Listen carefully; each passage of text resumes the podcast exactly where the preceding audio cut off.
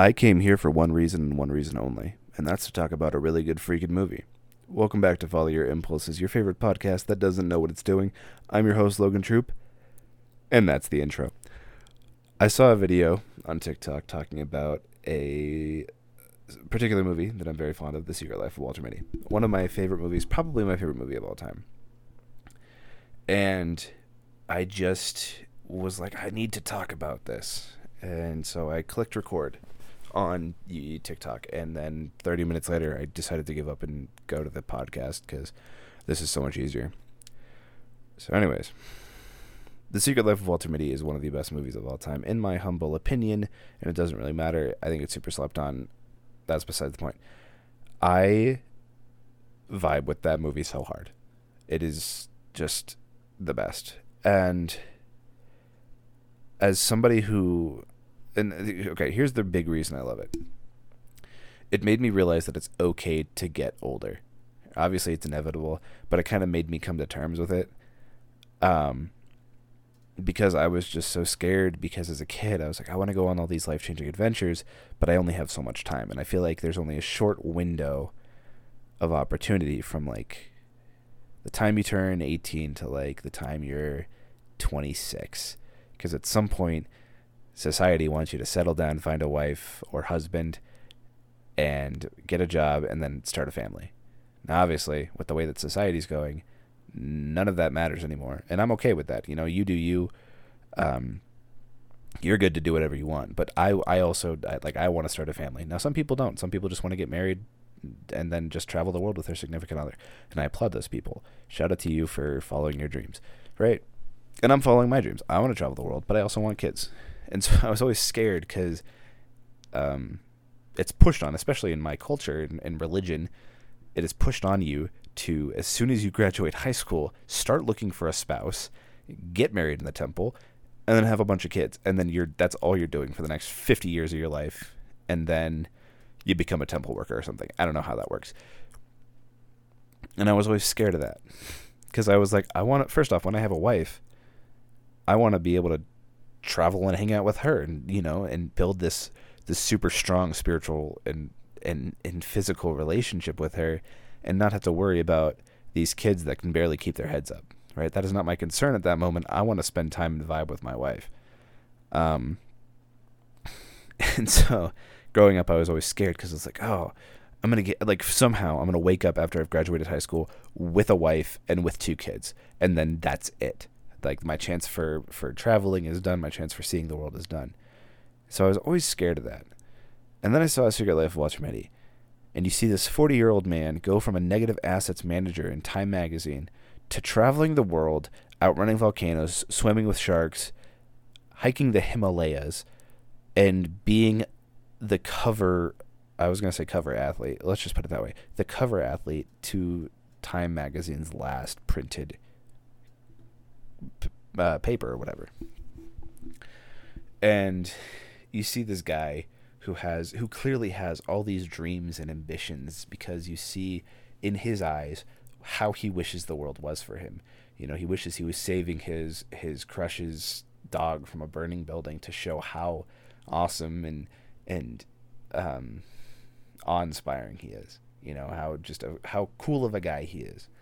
And you see all these things, and you see how awkward of a person he is, because he doesn't really have all these interactions, because all he knows is working. His dad died when he was young, and so he was like, I just got to get a job so I can support my family, and that's all he's been doing. And everybody asks so much of him that he didn't really spend time to think about himself. And so he doesn't really, all these dreams and ambitions he put away to help other people, which is very noble, but come on, dude. Live a little. And I just remember watching this movie and being like, I want to be like Walter Mitty. And I was like, oh, wow, I want to be an older guy. And it made me realize that, like, the chance for adventure never dies or lessens. It's just your ambition for adventure has to stay alive, right? I still want to go on adventures with my kids. I'd rather go on adventures right now when I'm young and I'm able to, like, walk well. I don't know. But, like, I want to go where Walter Mitty went. I want to go to that bar in Iceland, my bad. I think it's one of the two.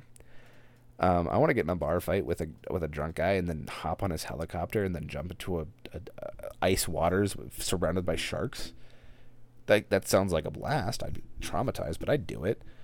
You know, I want to fight off a bunch of horny Chileans for a bike and then bike my way to the nearest town only to find out that there's a giant volcano on the way, and then I have to, like, jump in and talk to this one guy and then run away, and then he comes and saves me. You know, it seems so exciting, and I wanted to do that. And that's why I realized that I love this movie so much, is because it gave me so much comfort knowing that I have an opportunity. No matter what point I'm at in my life, I can always just stand up, say, honey, I'm leaving the house, and then go to Greenland or Iceland, whatever. I don't care. I'm going on an adventure. You can't stop me.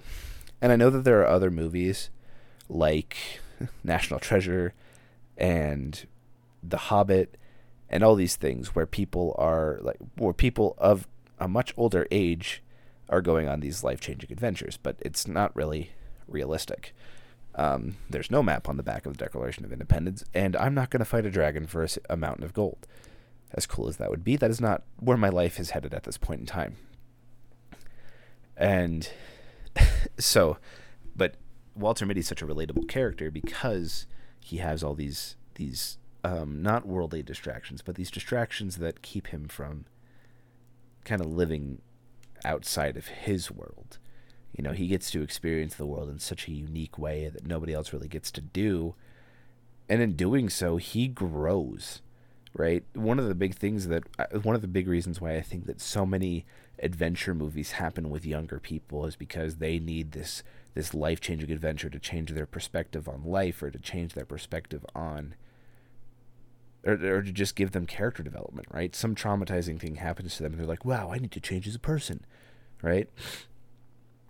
But that doesn't really happen with older people because they're like, oh, they've had their character development, which I think is bullcrap. I think we should all be able to develop throughout any point in our life, because here's the thing. If you were born in a time way before today's time, day and age, you need to be able to adapt, especially if some of the behaviors that you have are not aligned with the way the world works. You're not right because you were born before us.